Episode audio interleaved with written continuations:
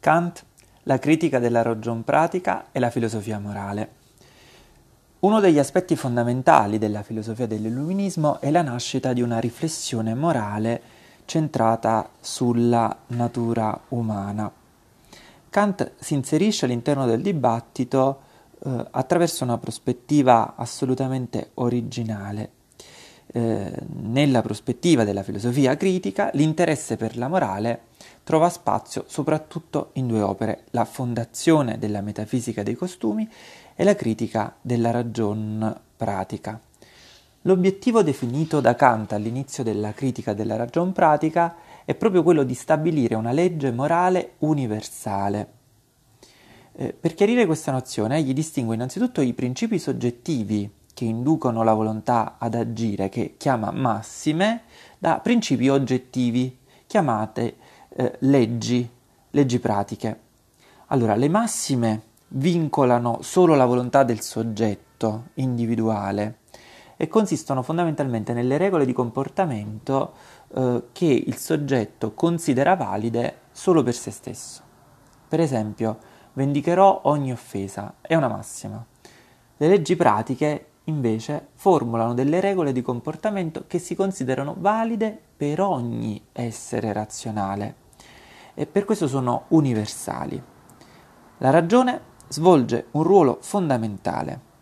Essa è ciò che orienta e determina la volontà dell'uomo ad agire in vista del bene. Tuttavia l'uomo è sottoposto anche a inclinazioni naturali, che spesso entrano in contrasto con la razionalità delle leggi pratiche. Quindi si viene a determinare uno scarto tra la volontà e ciò che la ragione presenta come un dovere. Per questo motivo le leggi pratiche si presentano come dei comandi oppure degli imperativi, cioè hanno una formulazione che eh, sottolinea la regola necessaria dell'agire. Quindi l'imperativo è ciò che comanda di agire necessariamente. Kant distingue due specie di imperativi. L'imperativo ipotetico afferma che cosa bisogna fare per raggiungere un effetto. Per esempio, bisogna lavorare in gioventù per non stentare durante la vecchiaia. Questo è un imperativo ipotetico, valido soltanto se si presuppone la volontà di raggiungere quel determinato obiettivo. L'imperativo categorico invece che cosa si deve fare senza nessun altro fine, senza nessun altro condizionamento. Si deve fare solo perché lo comanda la ragione. E questo è valido per tutti gli esseri razionali.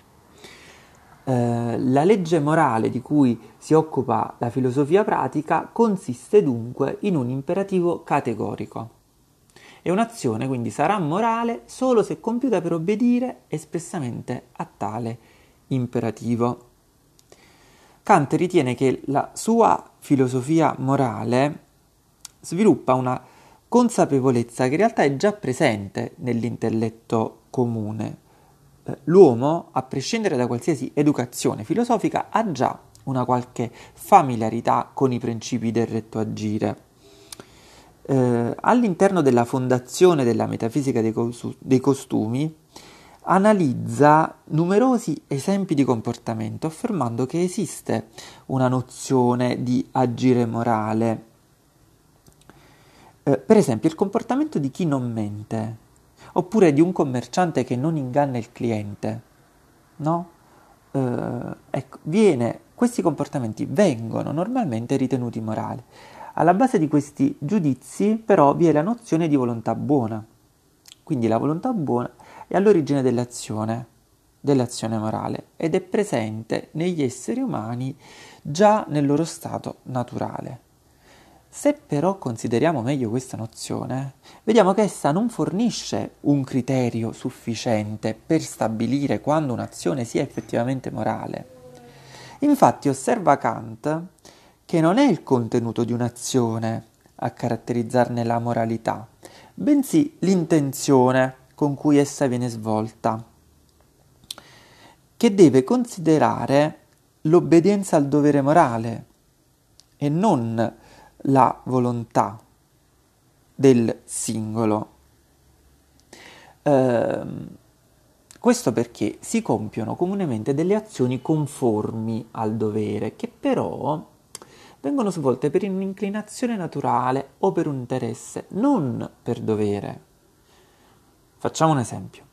Il commerciante che mantiene i prezzi uguali per tutti i clienti è onesto, ma di solito agisce per un suo interesse, non per dovere. Un benefattore eh, può agire in maniera caritatevole perché da questa azione trae una soddisfazione personale oppure perché si fa onore. Questo genere di azioni, per quanto possano favorire la convivenza tra gli uomini, eh, in realtà eh, azioni del genere non ci garantiscono di ricavare un principio universale. Questo non è possibile. Eh, infatti obietta Kant che non si può stabilire una regola universale mm, che guida i desideri degli uomini ehm, per il raggiungimento di un determinato effetto personale. Eh, quindi Kant prende le distanze da quello che chiama empirismo morale e quindi si discosta dalla tradizione di tanti filosofi precedenti eh, per i quali la volontà agisce in base a condizioni esterne alla ragione, per le quali quindi non è possibile individuare alcuna universalità. Per esempio, secondo queste prospettive, l'azione morale si può basare sul piacere, come nell'etica di Epicuro, sul raggiungimento di, della felicità, eh, pensiamo alla teoria del sentimento morale, e, e tuttavia in questi casi eh, non si può eh, individuare il fondamento di una morale universale. Ehm, tutti i principi morali che traggono il motivo determinante dell'azione da qualcosa di diverso della ragione, ad un'analisi più approfondita, impongono quindi un fondamento eteronomo. Un fondamento eteronomo non consente di stabilire una morale universale. L'imperativo categorico di Kant, al contrario, vuole stabilire una morale autonoma. Kant conclude che una legge non potrà essere morale per il suo contenuto, ma al contrario per la sua forma. L'etica kantiana, quindi, ha un carattere formale. Ha formale in quanto individua come fondamento della moralità la forma universale della legge morale e non il contenuto particolare. La legge morale deve essere adatta a valere universalmente. Questo criterio permette di stabilire la formula dell'imperativo categorico, che è innanzitutto questa. Agisci in modo che la massima della tua volontà possa sempre valere come principio di una legislazione universale. Ehm, questo rappresenta un caso particolare di giudizio sintetico a priori, perché da un lato amplia la nostra conoscenza morale, imponendo però a priori una regola di comportamento. Applicando ehm, questa regola, eh, effettivamente è possibile verificare la validità di questo principio. Facciamo un esempio. Kant considera la massima di aumentare con tutti i mezzi le proprie sostanze e si chiede se è possibile universalizzarla. Considera il caso in cui un soggetto si trovi in possesso di un bene che gli è stato affidato in deposito. Il proprietario muore senza lasciare nessuna disposizione testamentaria. Ora, applicando la massima, decido di appropriarmi del bene. Se si suppone di fare di questa massima una legge, allora tutti potrebbero negare di essere depositari di un bene la cui consegna non si può provare. In questo caso il principio distruggerebbe se stesso, perché automaticamente nessuno potrebbe più fidarsi degli altri. Il fatto che l'universalità della legge sia condizione indispensabile si esprime in un'altra formulazione. Agisci come se la massima della tua azione dovesse essere elevata dalla tua volontà a legge universale della natura. L'ordine morale, che costituisce il modello dell'imperativo, quindi assomiglia a quello naturale, nel senso che nella natura nessun oggetto si sottrae a leggi universali. C'è tuttavia una profonda differenza tra i due casi. Il perfetto rispetto della legge morale da parte di ogni individuo resta un ideale, e però è un ideale necessario. Eh, c'è poi una terza formulazione. Agisci in modo da trattare l'umanità così come nella tua persona, come nella persona di ogni altro, sempre insieme come fine, mai semplicemente come mezzo. E eh, questo che cosa sottolinea?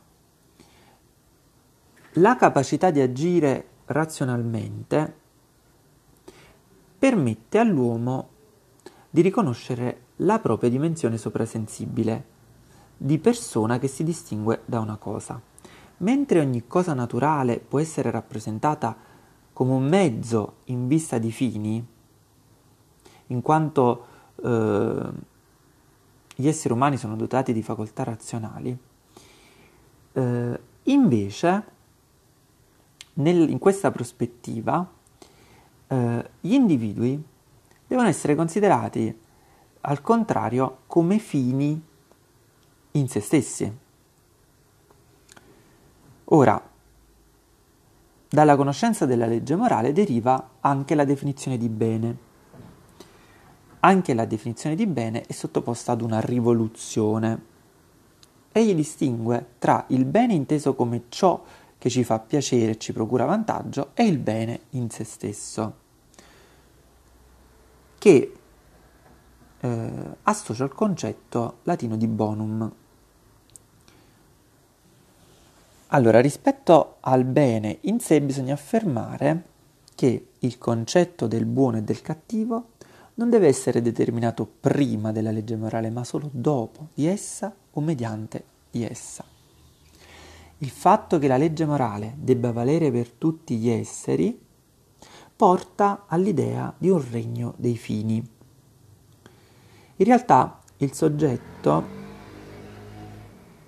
cioè in realtà il solo caso in cui troviamo realizzata oggettivamente una simile conformità tra leggi e casi individuali, l'abbiamo già detto, è la natura. Però la legge morale porta a immaginare necessariamente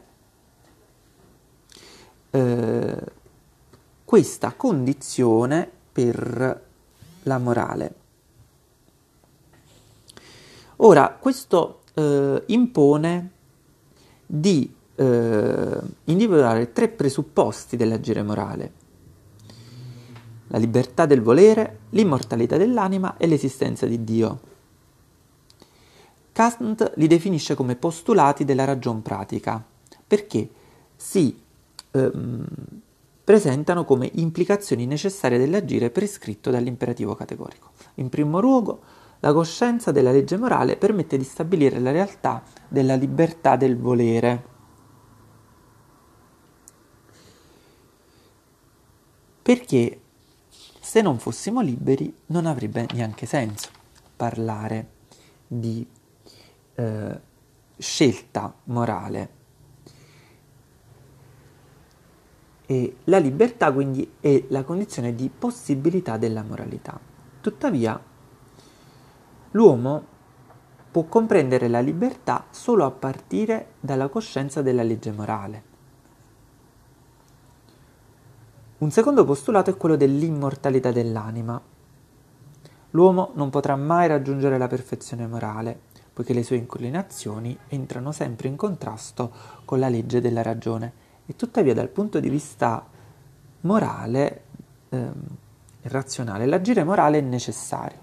La ragione dunque rappresenta la possibilità di un perfezionamento. Si deve perciò accettare l'idea di una conservazione del soggetto razionale oltre i confini del mondo fenomenico e quindi postulare l'immortalità dell'anima. Infine c'è il caso di Dio, che viene introdotto a partire da eh, un'antinomia della ragion pratica.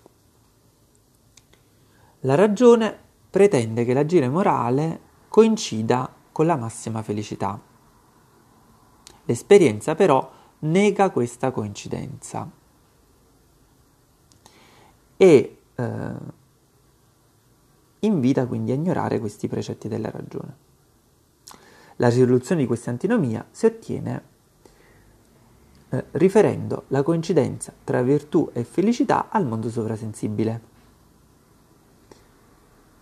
I postulati della ragione pratica, quindi, hanno un contenuto simile agli articoli di fede della religione rivolata, ma consistono in giudizi della fede morale razionale.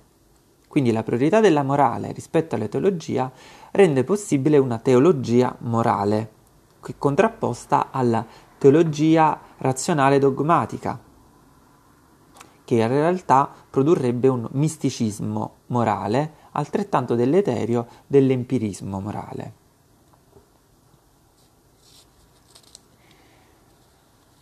Per esempio,